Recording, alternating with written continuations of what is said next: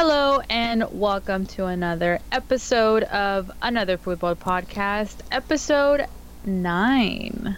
We're already here. It's crazy and we're at week 17 from Liga MX, waiting to see who the last what last slot would be for La Liga. We have three three teams battling it out this weekend. So, um, this is a special edition podcast. Why? Because we asked you guys, what did you want us to talk about?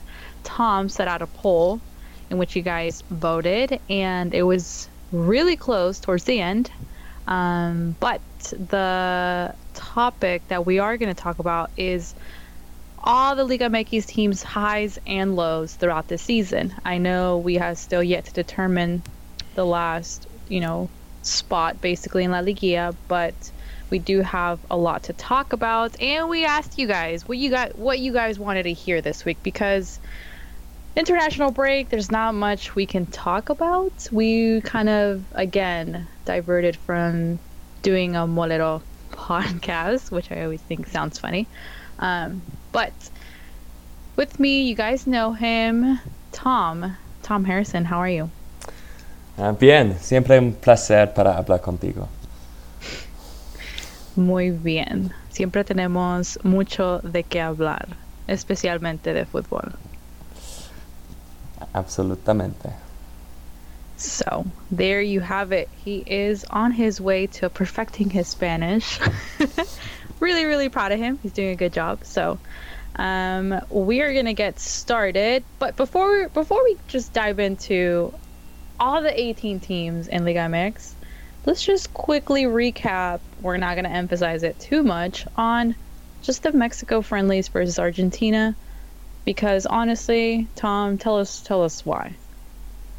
Well, I think it's just just a comment on the whole autumn and um, two perspectives on it really. One is complete waste of time, uh, pretty much. I mean, yes, some young players have had some good experience, but you've had Tuca coming in who doesn't seem particularly motivated, let's be honest. Uh, it's kind of his time off in a way. Um, but even, even so, he has still had an impact. He's still made changes. So much has changed in terms of how things are done. Um, from when Osorio was here, so much of what Osorio has done has been lost. And to be honest, a new guy is going to come in and, and completely change everything once again. So to me, it's been uh, quite a big waste of time. I mean, I know they're only friendlies. I know we've got a long time before anything of significance in terms of international football, but time is limited. Time is precious. Training time is precious uh, in the international game. You don't have that much time to work with your team. So if you're looking to build a process and, and get your the players used to a certain style and, and a way of doing things, then uh, every second matters, even if they are just training before or Molero friendlies. You know, maybe you just you blow off the friendlies, you don't really care what happens in them, but you see the training time is important. So I think it's been a waste because we, we haven't had a proper coach. The other thing to say is that um, it it shows me how bizarre and just how the international schedule that makes no sense to me. Absolutely no sense. In 2018, we had the World Cup, right? This is it. This is the peak of football. All right, this is when international football takes center stage. During FIFA friendly time, so not there was one friendly outside of FIFA time that they always play in sort of February, early March.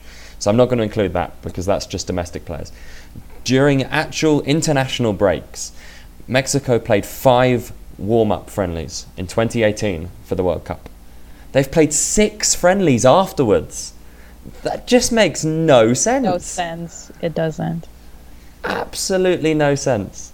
Um, and and they're all like broken up with with a month in between. I mean, I think the schedule is is terrible. I wish that we had longer international breaks, but fewer of them in a season. And, um, you know, if only we'd have said, hey, f- let's just forget all these international breaks after the World Cup and then have an extra month, couple of weeks before the World Cup to give each team more time to prepare. That's only going to make the spectacle of the World Cup better. More training time, more friendlies. Every team is going to be more prepared and we'll get a better tournament out of it. Um, so I think, yeah, it, to me, it makes no sense. No, I absolutely agree with you. It's just when you put things in perspective like that, it's kind of like these friendlies after the World Cup make no sense. Um, and the only thing I could probably add to it, based off of these past two friendlies versus Argentina, is that I applaud that they played in Argentina because they didn't play in Mexico, they didn't play in U.S. where they're home, so they're comfortable. It's kind of like, eh. So in Argentina, they're in foreign grounds, they have more pressure.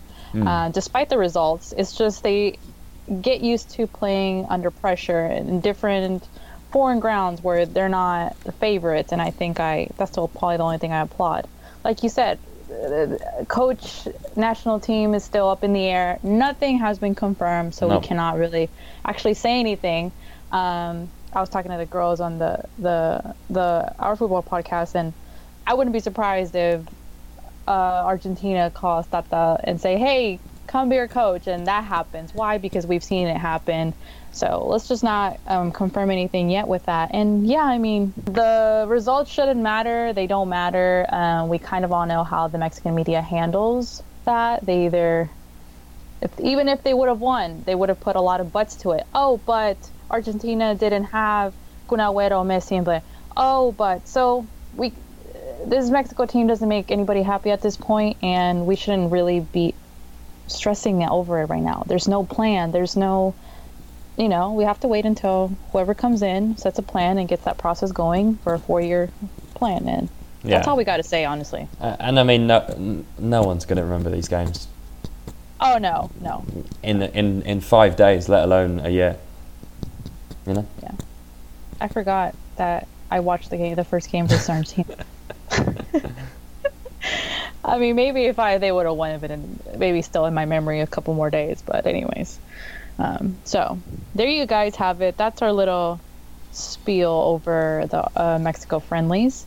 Um, but enough of that because we want to go and dig into the highs and lows of every team in Liga MX.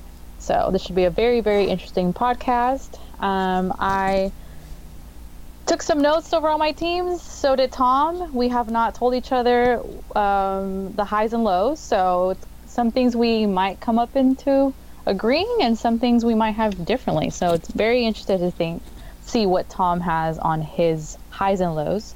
Um, so let's start off with Cruz Azul. They're in first place.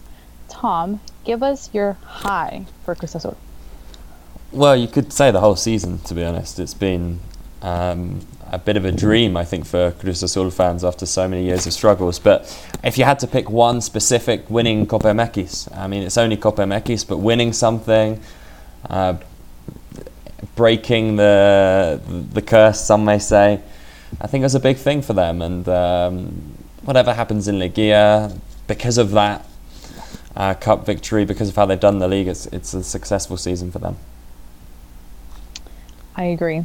I had Copa MX, which is a great achievement. I also just added um, the Era Peláez because it has significantly impacted Cruz Azul, the start of something new. Um, just acquiring already established Mexican players, adding them to the squad. We've already said this. People probably have this in memory.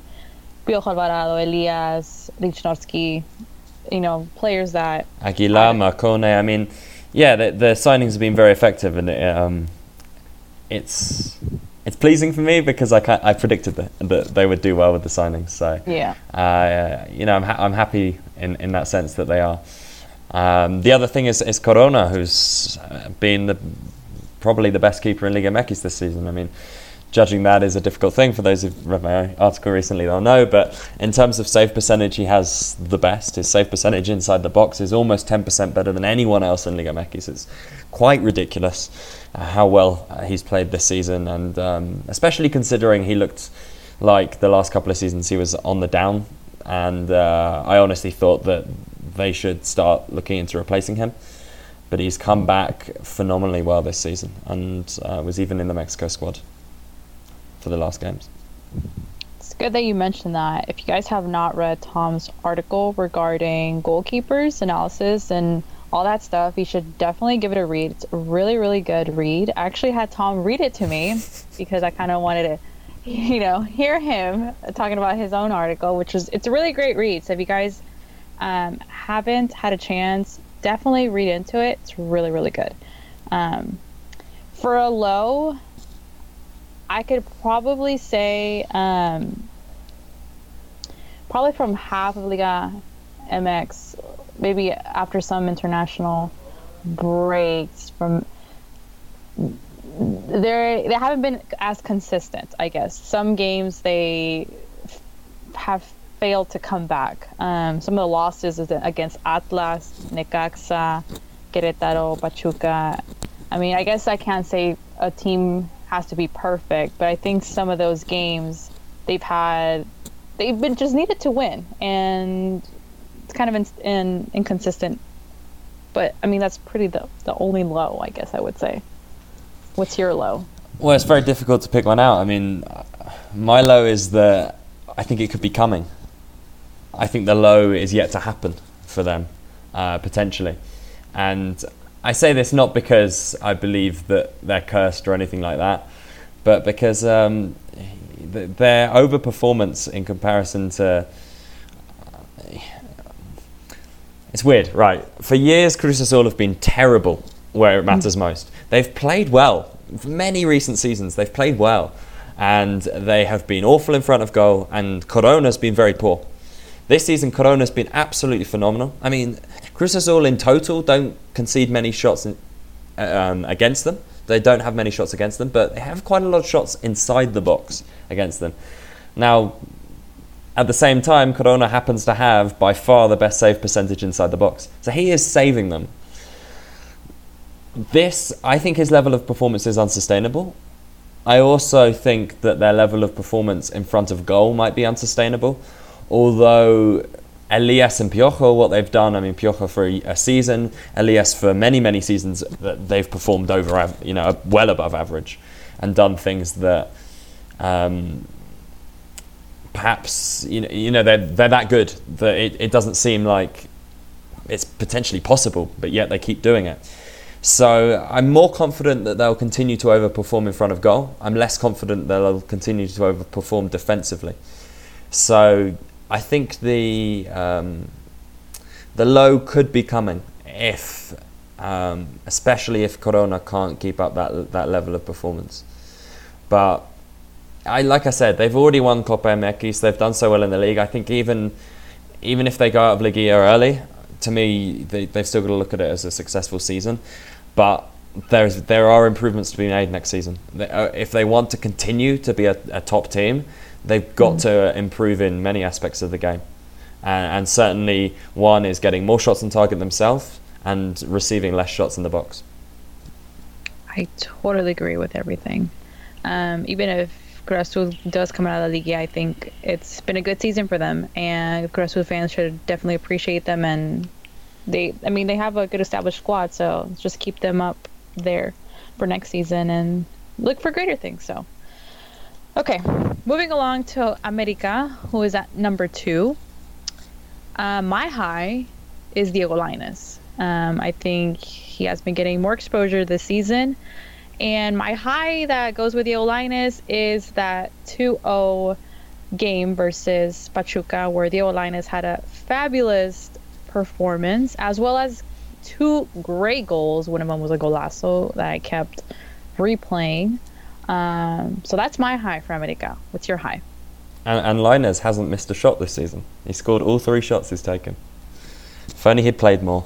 Um, my high is a bit different. I, I've picked out the centre back pairing, Valdez and Aguilera.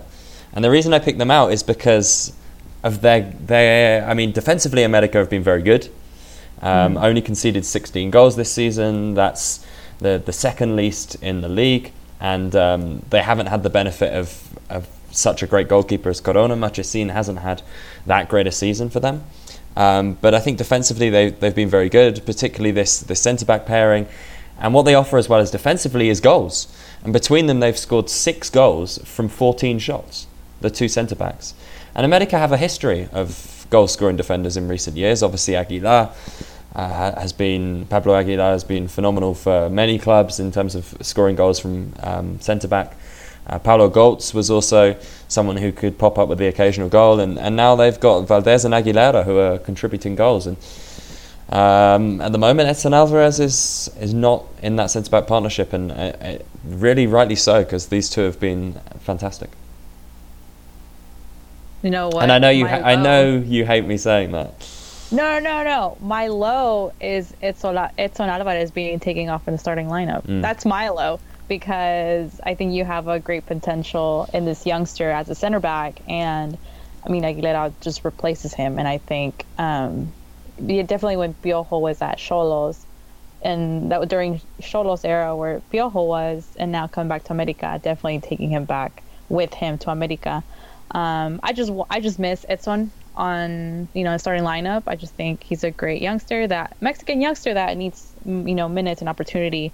Um, but there's some things like you said, you know, the great the great pairing duo has done great things. Um, there's you can't really say anything about it. I just miss Edson on the starting lineup. That's my low. What's your low? Um, it has to be for me the the save from Raul Gudiño and the penalty in the Clásico. Uh, Yeah. that's uh, obviously would have got America a victory at the Azteca against their great rivals in the last second. So, um, and you were there. I was there. I was there, and it, it was certainly a moment that made it feel like a victory for the Chivas fans and like a defeat for the America fans. So that would be my low. Interesting. Okay. Moving along to Pumas, number three on the table. What is your high? Uh, I've got a couple to pick out. I mean, firstly, just the, the victory they got recently against Toluca, which got them their place in uh, Liguilla. It was the first time they'd beaten a big team this season. It was away from home, so I think that was a very impressive victory, a very good victory for them. Uh, but a more general point is that they've found a style that's worked for them. And Pumas are the most direct team in Liga MX. They by far play the most long balls and clearances um, you know, way more than anyone else in the league. And there's there's a fair few direct teams in this league, but they really stand out. And you know, they play a pretty basic 4-4-2. You could say they've got your target man Carlos Gonzalez, the the poacher Felipe Mora. You've got um, on the right uh, your your crosser in Pablo Barrera. You've got on the left Martin Rodriguez, who's the more tricky, skillful winger. Um, and I, th- I think the it's just worked um, what Patino's done there, and they found a distinctive style, and it's been effective for them this season. Um, also, Malcorra, who's been moved to a central midfield position, I think he's he's done very very well. Um, very creative influence in that midfield, playing balls into the box and uh, doing decently defensively as well. So. I think, um, yeah, overall, it's it's been a, a good season for Pumas. My, my high is the same as you. Um, Pumas have had a regular season. Um, I mean, they're third on the table. I, at the beginning, when we did our pre uh, season podcast, I said Pumas is not going to make a Liguilla. Like, they're going to Mm. be up there and decline. And I'm pretty surprised that they've kept it up and had a has had a really regular season. They haven't lost as much. Actually, I think they they've tied a lot. Um, and think a past other podcast that I mentioned. Um, my low would just probably be that game versus Puebla, and I think you were at that game where they were up Yep. 2-0, Yeah. and they easily just threw that away. so it's kind of just like that inconsistency on that game. Um, but other than that, what's your low? A, a similar one in terms of a game they were, were winning and ended up tying 2 2 is the one against America, where obviously you know, it's a big game playing against America. They're 2 1 up, and you've had Roger Martinez and Bruno Valdez both sent off. So they're playing against nine men, and Henry, Henry Martin comes up with a 92nd minute equaliser. So that would be my low for the season. Interesting. Good. Okay, moving along to Santos, who sits at number four on the table. Um, my high is I have a couple. Um, Julio Furch, striker who is lethal every season, and I really love watching him. Um, also, my high would be the youngsters Angulo and Arteaga. Um, definitely have been, been uh, part of the call-ups for La Selección Mexicana. You see that freshness in these youngsters and the potential that they could have in the next couple of years. Um, so I do appreciate um, Santos going with these Mexican youngsters and starting them off and getting the minutes. Um, also appreciated Santos with their all their second goalie um, Carlos Acevedo because I do think he has a bright future. Um, he's 22 years old. I could see him potential potentially being called up. Um, great, great youngster. I watched him a match where he started and he did phenomenal to me. So, what is your high for Santos? I think um, the way they've replaced what they've lost, and to me, this is a remarkable season for Santos, if not even more impressive than when they won it last year. I think to to lose Djaniny and both your centre backs, which have mm-hmm. been the backbone of of the side of the way they've played for so long, Izquierdoz and Nestor leaving. And um, obviously, in terms of Djaniny, they had Cabecita Rodriguez came in, a direct replacement, different style of player, but still a quality striker, um, forward player, and he's replaced him very well. Uh, and then they signed two new centre backs, Hugo Nervo and Doria, and the two have been absolutely sensational. And it's like Izquierdoz and Nestor have never left. They've mm-hmm. they've just got a direct replacement. Um, and the other thing they replaced is the coach with Siboldi leaving. They, they've managed to re- replace him without anything really changing, without any problems. I think this speaks volumes of how well run this club is. And I think people uh, don't actually appreciate that, that, that, this team spend a lot less money than a lot of the other teams in the league. Wages are yeah. a lot lower than some of the big clubs. And um, they compete with them. And it's because they have a, a philosophy, they have a plan, and in terms of the coach, they've they've promoted from within. So it, it just keeps that whole club philosophy, the style of play, the the ideology they have, um, and and their ideology goes beyond just the style of play. It's it's a, a whole mentality of, of having a good social impact, everything like that. So.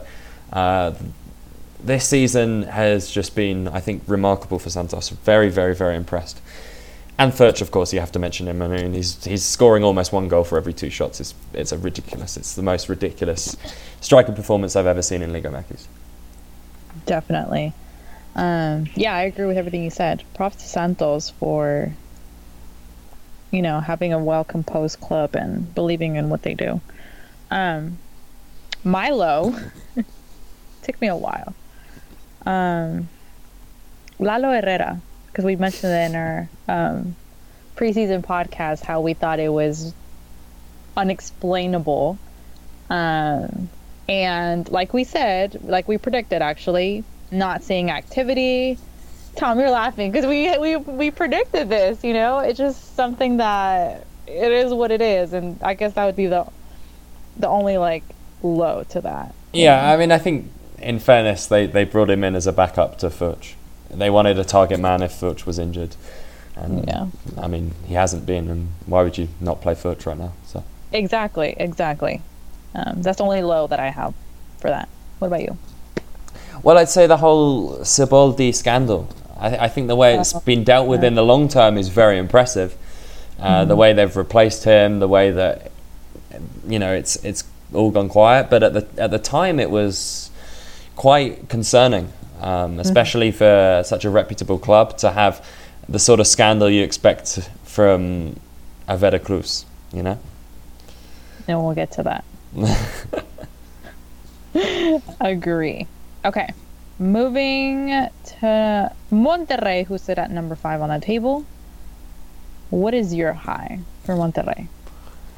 I think the victory over Toluca uh, that they got about a month ago, and uh, look, it hasn't been a very good season for Monterrey at all. But they've kept themselves around that top eight, and the win over Toluca with a, a late goal from uh, Daniel Ehud in the 85th minute, who's a young player who's, who's made some impression this season. That sort of cemented them, especially as their last three games, uh, Veracruz and Necaxa Atlas. So uh, that would be my high for the season. My high is going to be my low, which is Diego Alonso, just because I I really like Diego Alonso and what he did at uh, Pachuca. So Monterrey being smart and replacing them with Diego Alonso uh, would be the right idea. Um, but like we've mentioned in, in previous podcasts, it's like Mohamed never left. It's like they play exactly the same. There's no excitement. There's yeah. no creativity. It's it's more the same thing. So Diego Alonso has lacked a style for Monterrey to adapt to, and I think it's shown. And I'm going to transition to Milo, uh, which is that, and Pizarro because I think it was a waste of player that they acquired when he was at a prime in order to export and we kind of all know how that went down. How, that mini soap opera went down with Pizarro that many of us did not agree. Um, so that would be my other low. What about you? Yeah, Pizarro is what I've got for their low. You know, he's he hasn't fit into the way they play. He's had a very very poor season. Uh, it's been a low for him. It's been a low for Monterrey in terms of waste of money, uh, and a low in in general for the Mexico national team. Um, but you know, this is this is the impact of having rules where we force certain number of Mexicans to play, and teams mm-hmm. like Monterrey, who have money, are going to be demanding the very very best uh, Mexican players, and so you know they they might often they're going to be more willing to pay the money than um, a European team who maybe uh, might like the look of someone like Pizarro, but think, ah, well, Mexican league, can we trust? Is it the same? Is he going to transition? Is he going to adapt, fit in, etc.? Do we want to go spending 10 plus million dollars? Monterrey, yeah. Happy to do that. Of course. Money bags. I feel like they have a. When Pizarro came in, just flying bells everywhere. Um, rumors, I'm just going to sneak this in here uh, apparently, a rumor that Monterrey wants Victor Davila, which is interesting rumor, as well as um, Pulido, which is interesting too. What do you think about that? Uh, it's going to be an interesting window, I think. Uh, Davila, I think, is going to go somewhere. Cruz Azul heavily linked. Um, I think he's going to go somewhere. Necaxa certainly, as we know, aren't a side that hold on to their best players. Mm-hmm. Um, and the whole Chivas thing is going to be interesting. Who stays, uh, who goes, goes, and most importantly, who comes in. So it's going to be, yeah, some interesting draft moves, I think. Okay, moving along to the other Regio team, Tigres, that's it in sixth on the table. Um, my high for Tigres is Gignac. Uh, I think Gignac best striker. Um, 14 goals at this point. Last weekend, um, before international break, scored a poker of four goals, golazos. Gignac consistent with his with his golazos, and he has um, signed a new deal with Tigres, mm-hmm. and he stays in Mexico. So we can definitely expect more of Gignac. How many plus years? He's 32 right now. Would you give him? Like three years, maybe? Yeah, I mean, he seems motivated. As long as he's motivated, then I think he can keep having a, a good impact. Yeah, 14 goals. He passed Furch because um, he scored four goals out of nowhere. I don't think we all saw that coming. But that's my high for Tigres. What is your high? Similar. I mean, Gignac definitely a high. Uh, the th- the thrashing of Puebla massive. I think that that is the high of the season. Uh, it's something they've done so many years. We think, oh, maybe they will miss out on the playoffs. Week, two weeks to go, they get a big win, normally against Puebla, and uh, now they're heading into Liguilla full of confidence. And I think the high could be to come. I think they're going to be a massive, massive threat in Liguilla. Uh, also, I'd say Carioca. Carioca's had to play a more advanced, more creative role this season with Guido Pizarro coming back in, and he's done very, very well in that role. So it's been a, a bit of an evolution of his play style, and, and he's done well. So I think the high, the big high, could be to come though. Interesting. Now tell me about your low for Tigres. I think Tuca being away. I think it's negatively impacted them. Uh, it's not ideal to have your coach missing um, every once a month going away for a week or so. So I think that's been the low for, for Tigres. I agree. I have Tuca Ferretti being pulled away from Tigres and has neglected Tigres for the season. I think we've seen that, and I think he even agrees with it that his Tigres hasn't been playing as well as you know throughout other seasons. Um, but we know the potential that Tigres does have. Um, me just being the evil person, kind of wanted one of the Regios team out of La Liguilla just because. um, but yeah, Tigres has been really inconsistent and has had a really strange season.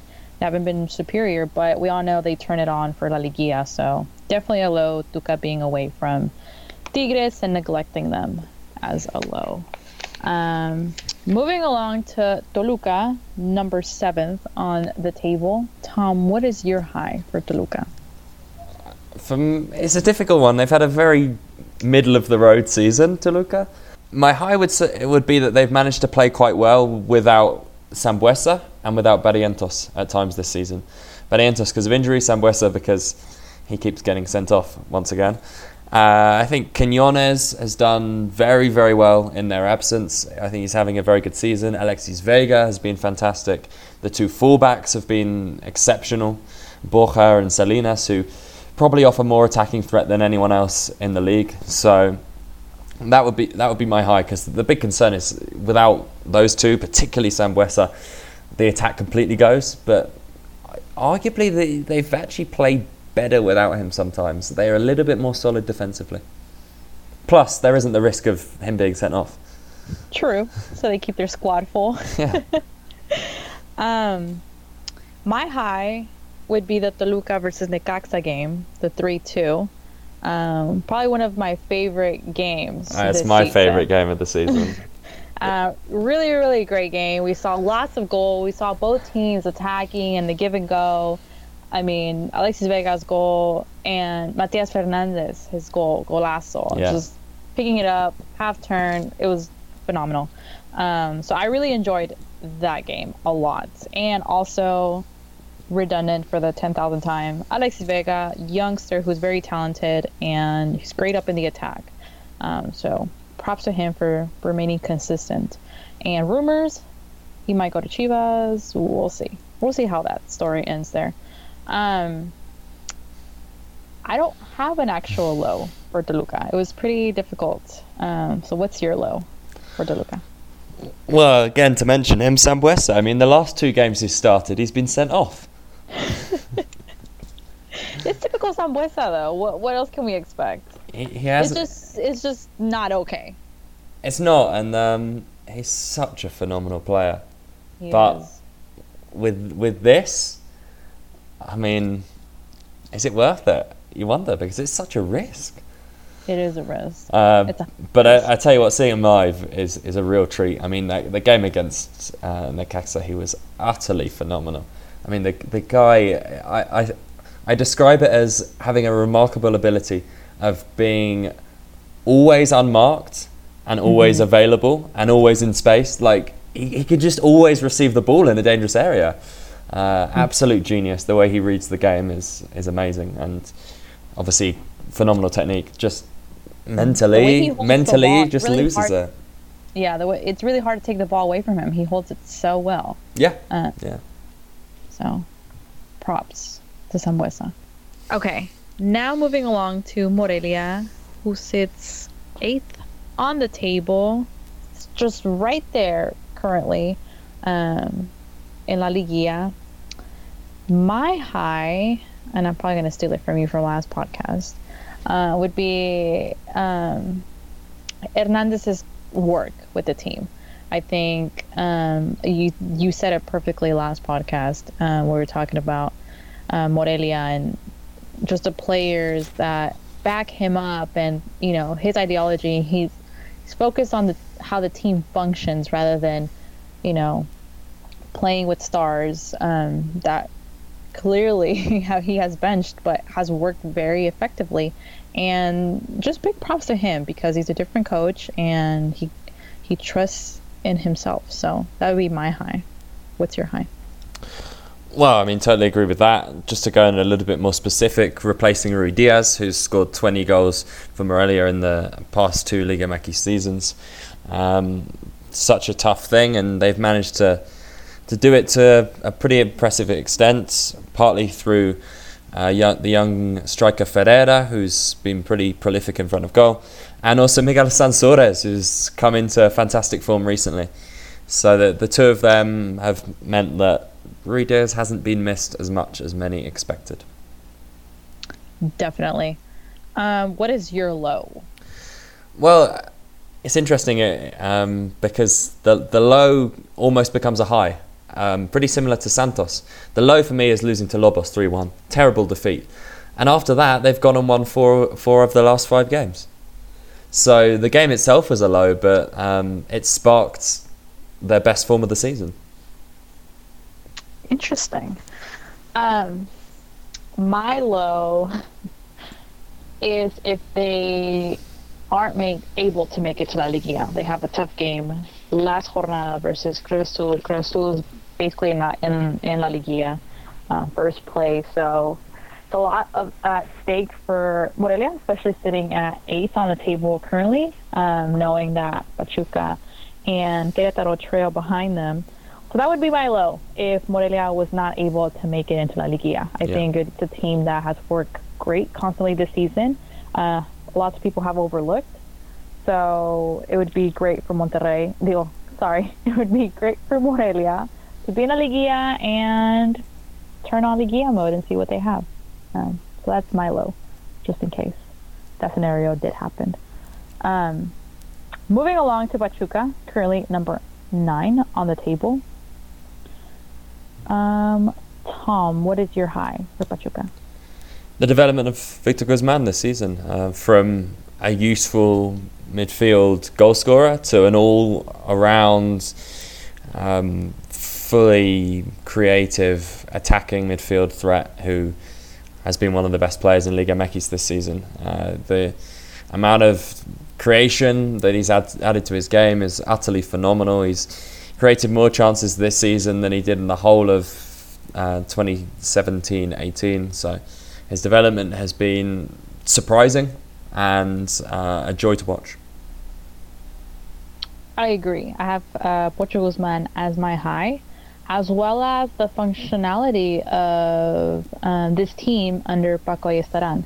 Um, I, I don't want to say I was very like sure of him, but I think throughout the season it's worked. Um, so just the functionality, working with the players he does have. Um, Pablo Lopez getting minutes, um, fitting into the team well, um, and beating Tigres in quarterfinals of Copa MX was probably really great to watch. Um, I remember that match. So mm. um, we're both really hopeful that Pachuca does make it to La Liga. Very exciting team to watch, definitely. Um, my low would be if Pachuca did not make it into La Liga. It'd be very devastating. Um, and I think the other low that I have is um, when they lost in semifinals in Copa MX in penales versus Monterrey mm-hmm. because mm. Chaco um, came in as a sub. Yeah, yeah, scored. and scored that free kick golazo, putting them up again and to the opportunity to um, advance. And we all know what happened. So uh, that's my low. What's your low for Pachuca? Just the start of the season. One point from their first four games. It took them a while. I think Ayestarán's now finding the, the, the best system, but I think it took him a while, and that's what's costing them in many ways. That's if they had a better start, they'd be in Liguilla. Agreed. Um, okay, now moving on to Querétaro, number ten on the table. My high would be Rafa Puente um, as coach for Querétaro. I think we all kind of were surprised that Lobos let him go. Um, but Querétaro took a great um, opportunity and acquired Rafa Puente as coach. So they have a lot of great players. Querétaro does. Sanvezzo, um, Burch, um, Novaretti, Pablo Yes. Oh, so you have, a, you have a great squad. Um, George Corral. I mean, list goes on and on. Um, that would be my high. And what would your high be? The Brazilians at either end of the pitch, Volpi, who hasn't conceded a single shot from outside the box this season, and Camilo, um, scoring, creating, has been one of the best players in Liga MX this season. And then Marcelo Ruiz, you know, the emergence of a very talented youngster uh, who looks like a very interesting midfield player. He's a bit different to a lot of Mexicans. He's, he's not the sort of standard tricky dribbler uh, that you expect as an attacking midfielder. He's someone who is better creatively in terms of playing passes, um, playing as an attacking midfielder. He can play a little bit deeper. He's very, very good on the ball, good at finding space, and good at moving the ball onto uh, his attacking players. So, a different prospect to many, and an exciting one certainly. See, I agree with that. What would your low be? Break it at I think the low would be uh, the low could come in the transfer window for the season. Mm-hmm. And you've already mentioned Ruiz linked with Chivas, Hiram Mier. Uh, there would be a loss to their defence. And I mean, every season I expect that someone's going to come in for Volpi and Sanvezzo. So the low could definitely come in the transfer window. And uh, losing a few key players will make things very, very difficult for Puente. I, I, I rate the guy, I think he's a good coach, but it's so hard to deal with losing key players in these short Liga MX seasons. Agree. Um, moving along to Chivas, who sit at number 11 on the table. Tom, what is your high for Chivas?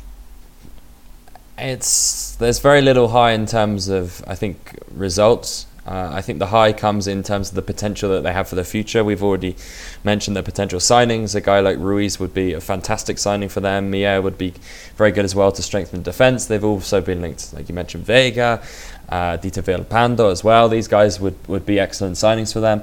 Plus, we saw the emergence of some young players, particularly in the midfield this season. Uh, Cervantes coming through, and um, you know at, at times he's been keeping Orbelin Pineda out of the side, and I, I think he's an interesting midfield talent. He's someone that I, have heard people speak about for quite a long time now.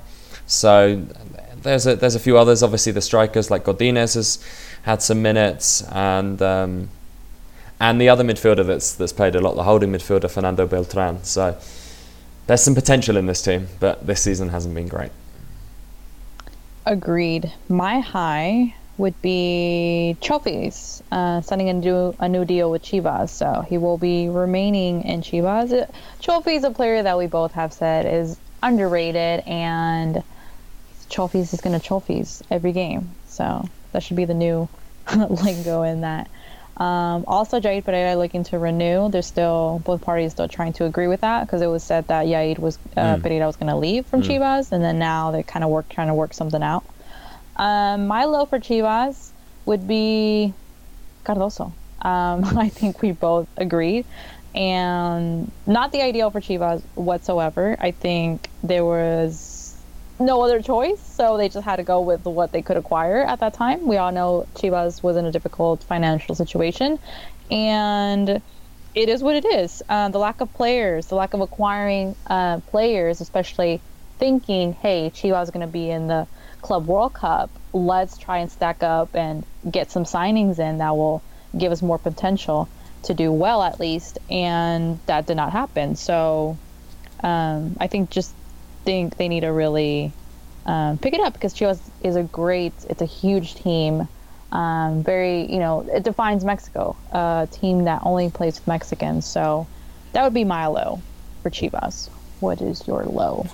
not beating Querétaro, they they completely dominated that game and um, lost it in the last second. Yeah, it wasn't a penalty, but you know Chivas's penalty wasn't one either. They'd just come off the back of beating Monterrey. They looked in good form. They looked like they were going to be pushing themselves up to a Liguilla spot. Failed to beat Querétaro, and since then they've won one of their last six, and that was only in the last game against León when Liguilla was already out of the question. Definitely. Um, okay, moving along to Puebla, number 12 on the table. Um, I could not come up with a high, Tom, so tell me your high for Puebla. my high, uh, I got a couple to mention. One is that they've been very flexible tactically. I think they've they've done well. They've managed to come back in games like being 2 0 down against Chivas, being 2 0 down against Pumas. They've managed to alter their formation. They've played three at the back, they've played two up front, they've played three up front, and um, they've managed to change games by being flexible tactically. The other thing is they've had a very big overachievement versus their expected goals uh, this season, and they're basically the only team outside of the playoffs that have had a significant overachievement in terms of goals versus their expected goals. So they've they've been efficient in attack. Interesting. Um, my low for Puebla would be probably they're inconsistent. Um, they haven't had that many yeah. great games, but it, it, sometimes feels like oh Puebla's playing a good game. So they have those spurts of moments where they're actually playing at the team. You see, you know, potential there, but it just hasn't been a great season uh, for them. So tell me your low for Puebla. Well, linking to that, I mean, it, you can flip on what I said about the positive of oh they're flexible tactically and they can change games when they're losing. Yeah. You can flip that to the negative and say, well, hang on a minute, they were 2 0 down against Pumas and Chivas within like 10 15 minutes. That's that's not good enough. Um, yeah. Letting go the three points against Lobos, well, not good enough. You know, conceding the late goal against America when America were down to 10 men. Um, they've they've let points slip. Definitely, they've let points slip away from their fingers. Okay. Moving along to Leon, who currently is at number 13. 13 is a, the bad luck number, and they just happen to be sitting there. So, um, my high, as you guys know, Leon is my team. Um, I'm very hard on them, but my high for Leon would be signing up Pedro Aquino because I think uh, during their transfer window they acquired a lot of signings, but Pedro Aquino probably the best signing that they had, and I'm very happy that we have him and keep him for a couple of years. He he opened a barber shop too in Leon, so at least I know he's staying there for a while. Um, also, a high for Leon, the new stadium that is coming soon. They presented the project of uh, the new stadium that looks amazing. Uh, it's, supposed to be it's supposed to be one of the best um, in the whole world. Uh, so I'm looking forward to that. Um, and let's see. Oh, my other high is the semifinal of Copa MX where they face Cruz Azul, and Leon was down with 10 men because Boselli got red carded early in the game, and it was a tough match. But I give lots of props to Leon because they did great work defensively. They they played really well defensively. Sad that the way that game turned out was not in favor of Leon, as we all know. Um, but those are my highs. Um, uh, probably another high I could say, but can kind of be a low would be Rodolfo Cota. Um, but that can kind of that can be my high and my low. So what is your high for my Leon? Uh, I I have Dan Aquino, particularly. I think he's been a very very good signing and Overall, Leon are, the team that have made the most tackles and interceptions per 90 minutes. Aquino leads the league for this, so he's a big reason why. And Mejia is another reason why he's he's second in the league for that. So, Leon, um, they, they've been effective at winning the ball. Not so much as when they win the ball, but that, that's been something they've been effective at, and it's something that they can build on for the future. So before I go rage mode on my lows for Leon, what is your low for Leon? It's not replacing Elias, and um, you know compare this to the the long term thinking of Santos and the way they're able to replace the, the big players they lose. Leon are the complete opposite. They lose arguably the best crosser in Liga MX and they bring in wingers like Yairo Moreno and um, Meneses who are terrible crossers. I mean, these guys are good dribblers. They're good at running with the ball. They're quick, uh, which is something that Elias isn't great at. But Elias's strength was being able to deliver excellent balls into the box for Mauro Boselli to attack, and Leon have completely lost that. Uh, the, the replacements they've made, I mean, the crossing efficiency of all the wingers this season has been awful. Yairo Moreno is, is ridiculous. He, he's on about 10 15% crossing accuracy, uh, which is less than half of Elias. So that's the big low for me, and um, it's shown I agree. Um, I have many lows, and Leon suffers defensively. Uh, and then you brought that out and you mentioned that before, and I totally agree. We suffer a lot. Um, we don't have a, a strong backbone as a center back duo. Mm. We just don't. Um, even on Navarrito, great. Cornejo has his moments. Um, another low, Chavo Diaz should not have stayed this season. We all were kind of wanting him to leave um, before the season started, and we were surprised when they were like, "Well, we're to give him another season," and we all we all knew what was to happen. Um, it was not to go well, and it showed. Um, so he shouldn't have stayed, and the consequences are there. Um, we are where we're at, and we've been playing just like we have said before. Um, another low, we could lose Boselli. There's a rumor out there that um, Boselli wants to renew his contract with Leon, but he wants to be, keep getting paid the same rate right now. Um, and it's kind of up in the air just because of his age, and he kind of wants to extend his contract for two more years. So there's a possibility that we could lose Boselli, which would be very deadly for Leon. Um, I agree with losing Elias was a, a, low because we were not able to replace him. No one has been able to feed Boselli the way Elias has. Um, so that has really hit us hard this season. Um, some players that I really question as low. Leo Lopez, not the same Leo Lopez that was at Toluca and came back. Totally two different Leo Lopez. Meneses, when we acquired him late in the season and doesn't fill me as a good player for Leon. Walter, who has, I kind of said at the beginning of the season, great duo with Boselli. We kind of tend to realize now that that doesn't work. And he comes in as a sub and he does what he can, but hasn't filled the role. Tecillo still makes me wonder. Uh, then Ambriz came, which kind of mid-season, where are we going to get a new coach at this time?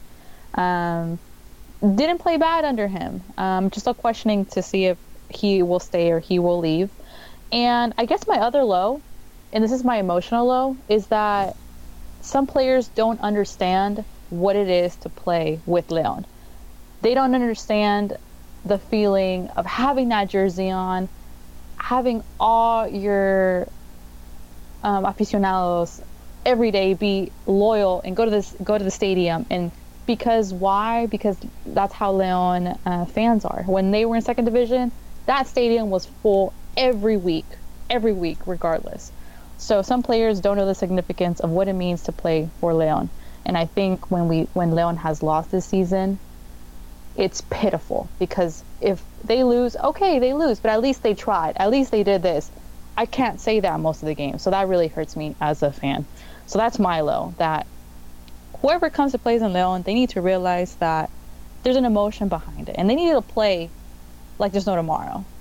Why? Because we're passionate. And We want to see that same passion portrayed on the field. If not, then what are you doing in Leon? Go somewhere else. I rest my case for that. I needed to get off that off my chest. it sounded like it, yeah. Yeah, I mean, yeah. So enough of Leon, because you guys probably tired of me talking about Leon. Get very emotional. Um, moving along to Lobos, currently in 14th on the table. Tom, what is your high for Lobos? The incredible impact of Leonardo Javier Ramos. Eight goals in eight games since he's come into the team. And Lobos have been in excellent form uh, since he's he's been part of the, the team after a terrible start, and it's given them a respectable finish for Lobos, I think, and um, you know they're they're now still within a chance of staying up if relegation does happen this season. So his impact has been absolutely incredible. Eight goals in eight games. Eight goals in eight games, plus two assists as well. Nice, pretty consistent there. Um, my high would just be Paco Palencia, giving him an opportunity uh, to for a Mex- another Mexican um, coach who's still developing in his um, coach role. Um, that's pretty much all I have. And low, well, Lobos haven't been doing so well, as I guess, you know, despite him having eight goals in eight games, and just overall, Lobos hasn't been great. You know. Yeah, they, have picked it up lately with, with the impact of of Ramos. They've only lost one of their last seven games, which is quite remarkable for them. But the start of the season was awful. they. Lo- they lost seven of their first nine to start Yeah. the, the season. So. Okay. Let's move along to Xolos. Currently 15th on the table. My high is new coach, um, Oscar Pareja, FC Dallas coach, to coach Xolos. So they have come into an agreement. Um, it's crazy. Xolos have had 10 coaches in eight years. Wow. Very, very interesting. Um, Oscar Pareja, FC Dallas coach, um, has also coached another team in MLS and in conjunction with Dallas seven uh, has had seven seasons in MLS, uh, 103 wins, 79 losses, 56 draws. Um, we'll, we'll see what he brings to to Xolos. It's a different league. It's a different atmosphere. The pressure's more on. We will see. Um, and just to add that, I think to the coach, the 10 coaches in eight years, as much as I don't like saying it, but I have to admit, um, probably my favorite season of Xolos was with when Miguel Herrera Oh, yeah. was at Xolos. Oh, I really, really enjoyed um, that season where Piojo was there, um, 16, 17th year, and it was a great season. I really, really enjoyed it. He kept them uh, very consistent, up on the table. Um, so we will see the impact of Oscar Pareja and Xolos and see what he'll bring because Xolos have been kind of struggling um, coach-wise the past, you know, two years. So, what is your high for Xolos? Uh, exact same thing. The the new coach. I think it's gonna be very difficult for him. I think it's very difficult, particularly for a coach to come from MLS to uh, Liga MX. You come from um, you come from a non-competitive league where everyone's owned by the same people, and uh, you, you to the cutthroat short-termism of Liga MX. It's not easy. I He's- couldn't have said it better. He's got to hit he's got to hit the ground running. But um, I think I, I hope Xolos give him time because from what I've read about him, what I've heard about him, he is the sort of guy that will be very good for them. They're, they're a club that are looking to have more of a long-term impact, long-term goals, looking to bring through young players, and this is what Pareja has done. He was at Dallas for a long time. He worked a lot with the young players. He, he brought a, a lot of guys through. So I think he's the sort of coach that seems to fit into what the club want to do. But we all know what Liga MX is like. Few mm-hmm. defeats, poor starts of the season. Suddenly, no one's thinking about the long term. You got to go straight away, uh, and it's such a difficult season. Uh, sorry, it's, it's such a difficult place to coach, in that sense. Um, you know, I, I, I can see it personally. It's very very hard, but also it's it's sport, and it's what makes sport special in a way. Um, the fact that it is so competitive, that it is so hard, uh, that that is, I mean, it shows that it's important. It shows that it matters. Agreed. Okay, moving along to Necaxa, currently 16th on the table. Tom, what is your high for Necaxa?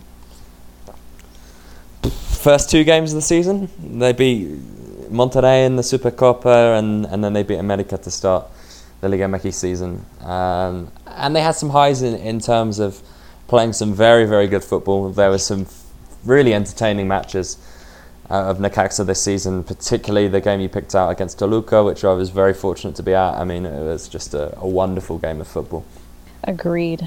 Uh, my high was uh, Michel Leaño um, taking over the team, a, a young coach uh, with a great ideology. That that's my high, and will transition as Milo because of his departure. And I don't think it was fair. Uh, I think they should have given him another season. Um, he had he didn't even complete the season, um, despite results and and all that stuff. I don't think it was fair because if, like we've said before, if we look at the big picture, Necaxa lost a lot of great players didn't replace them, and the players that are playing aren't quality players. Um, even just looking at the defensive line, I mean, it's not the strongest. Um, like we said before, the loss of a lot of fundamental players, um, Piojo Alvarado, Lichnovsky, goalie Barovero. I mean, what can you do? Um, but you know, you still have great players like the three that I can say we both really enjoy watching: Villalpando, Matias, and Victor Davila. Uh, but they can't do it alone. You know, um, I think there was a, a stat out there that those three were, I think the in Liga MX, were the three players that have taken most shots. I think throughout the season. Um, so that is my low for Necaxa. Tell me about your low for Necaxa. Well, a couple. I mean, first of all, almost every single team when they sack a manager will see a very short-term improvement. Next couple of games, they improve. Necaxa haven't improved since getting rid of Leaño. Uh, so the decision to sack him was was really terrible. Um, I mean, they got absolutely battered by Pachuca a couple of weeks ago. So it's it, that's a big low, and um, obviously, like we've mentioned many, many times, the short termism, they're not committing to a style. But uh, the big low for me is the transfers. That's the major low. I mean, you can't re- lose Barovero, replace him with Hugo Gonzalez, lose Lichnovsky and De Luna and replace them with Ventura Alvarado. Ventura Alvarado. And I mean, having to bring in a youngster, Donaldo Hernandez, who's, who's done okay. Uh, Leo Lopez is the other guy that they brought in. You know, these guys are just nowhere near the same quality. Losing Piojo Al- Alvarado and not replacing him with anyone. Um, they the transfers that they did, losing really five of their best players and the backbone of their team, the two centre backs and the goalkeeper. I think whoever was in charge this season, it was always going to be a bad season. I don't think there was anything they could have done uh, because you need the players, especially in a short season. You need the quality. Uh, you can't lose that many good players, replace them with significantly worse players, and expect to carry on doing well. It's just, agree. It's, it's not going to happen. Definitely agree with you. Um, I really enjoyed um, watching Necaxa this season. I think when when we were watching games, we were like we really enjoyed it. Um, so it it started off fun and then it, it got kind of sad. It got really sad. Yeah. Uh, but the the times that they were doing, you know, well, and we really enjoyed watching. So yeah, really exciting too. Um, we're almost we're almost done, Tom. Let's go to Atlas, number 17th on the table. My high would be. I have two highs um, for Atlas. They're a very special team. Um, their win against Toluca, because we were watching that game, and madness, because Jornada Once, Atlas won. And we are like, oh my God, yes, they finally won. Um, that was a great game to watch, especially against Toluca, as we know, really a team that's always been pretty consistent, has a, a great, um, valuable players on their team. Also, my other high, scoring their first goal this season versus Tigres.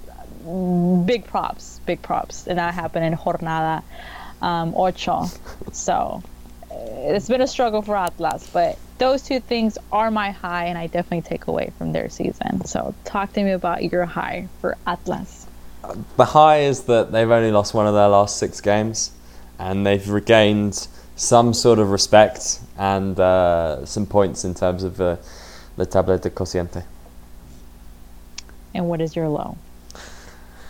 Well, they started off the season with one goal from over 120 shots, which is still the most ridiculous statistic I have ever seen in football, and it's my favourite thing in a way. I mean, sorry, Atlas fans, but it, it's so ridiculous. It's fun.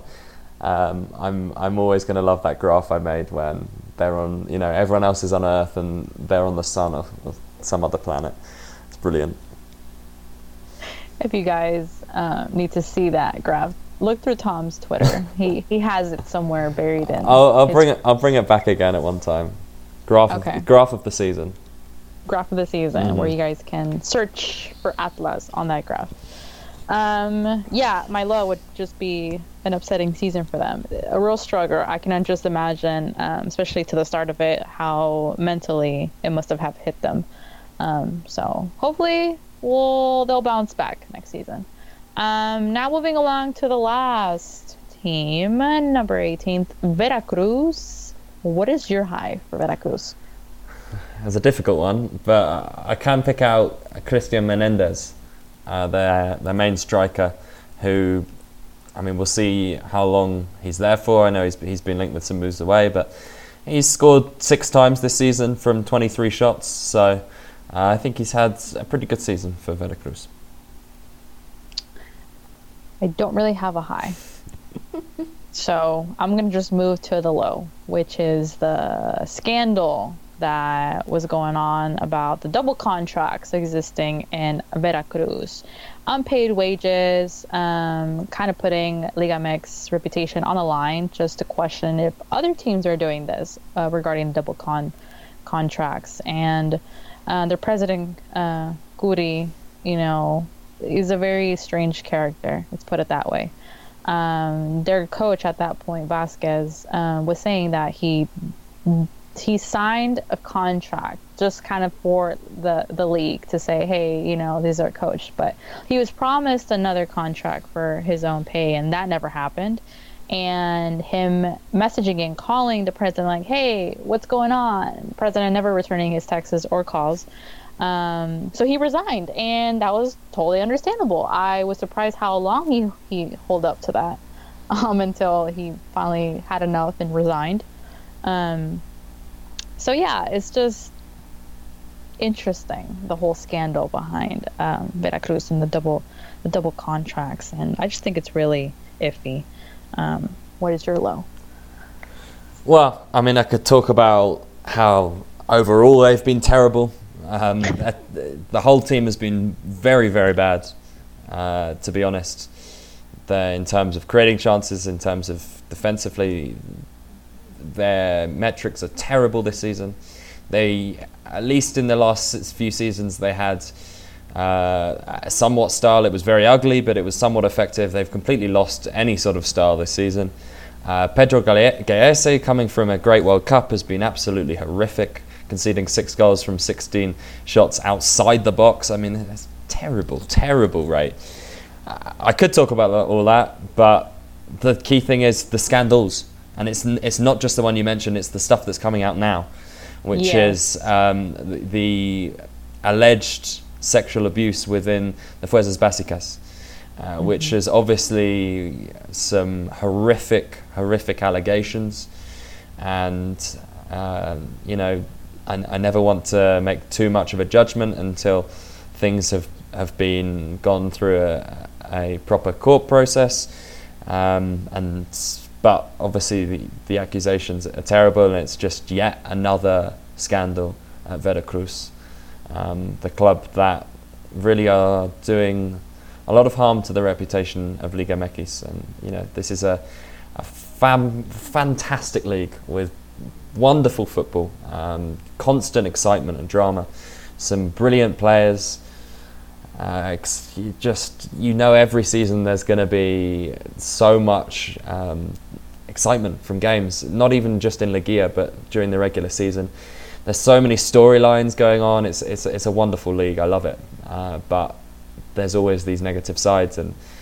Uh, so often it is Veracruz that are providing the negative sto- stories sadly, it has been a tough season for them. Okay, Tom is ready to leave, and so am I. So I hope you guys really enjoyed this podcast. We had a lot of fun going through every team and telling you guys a little bit about every team.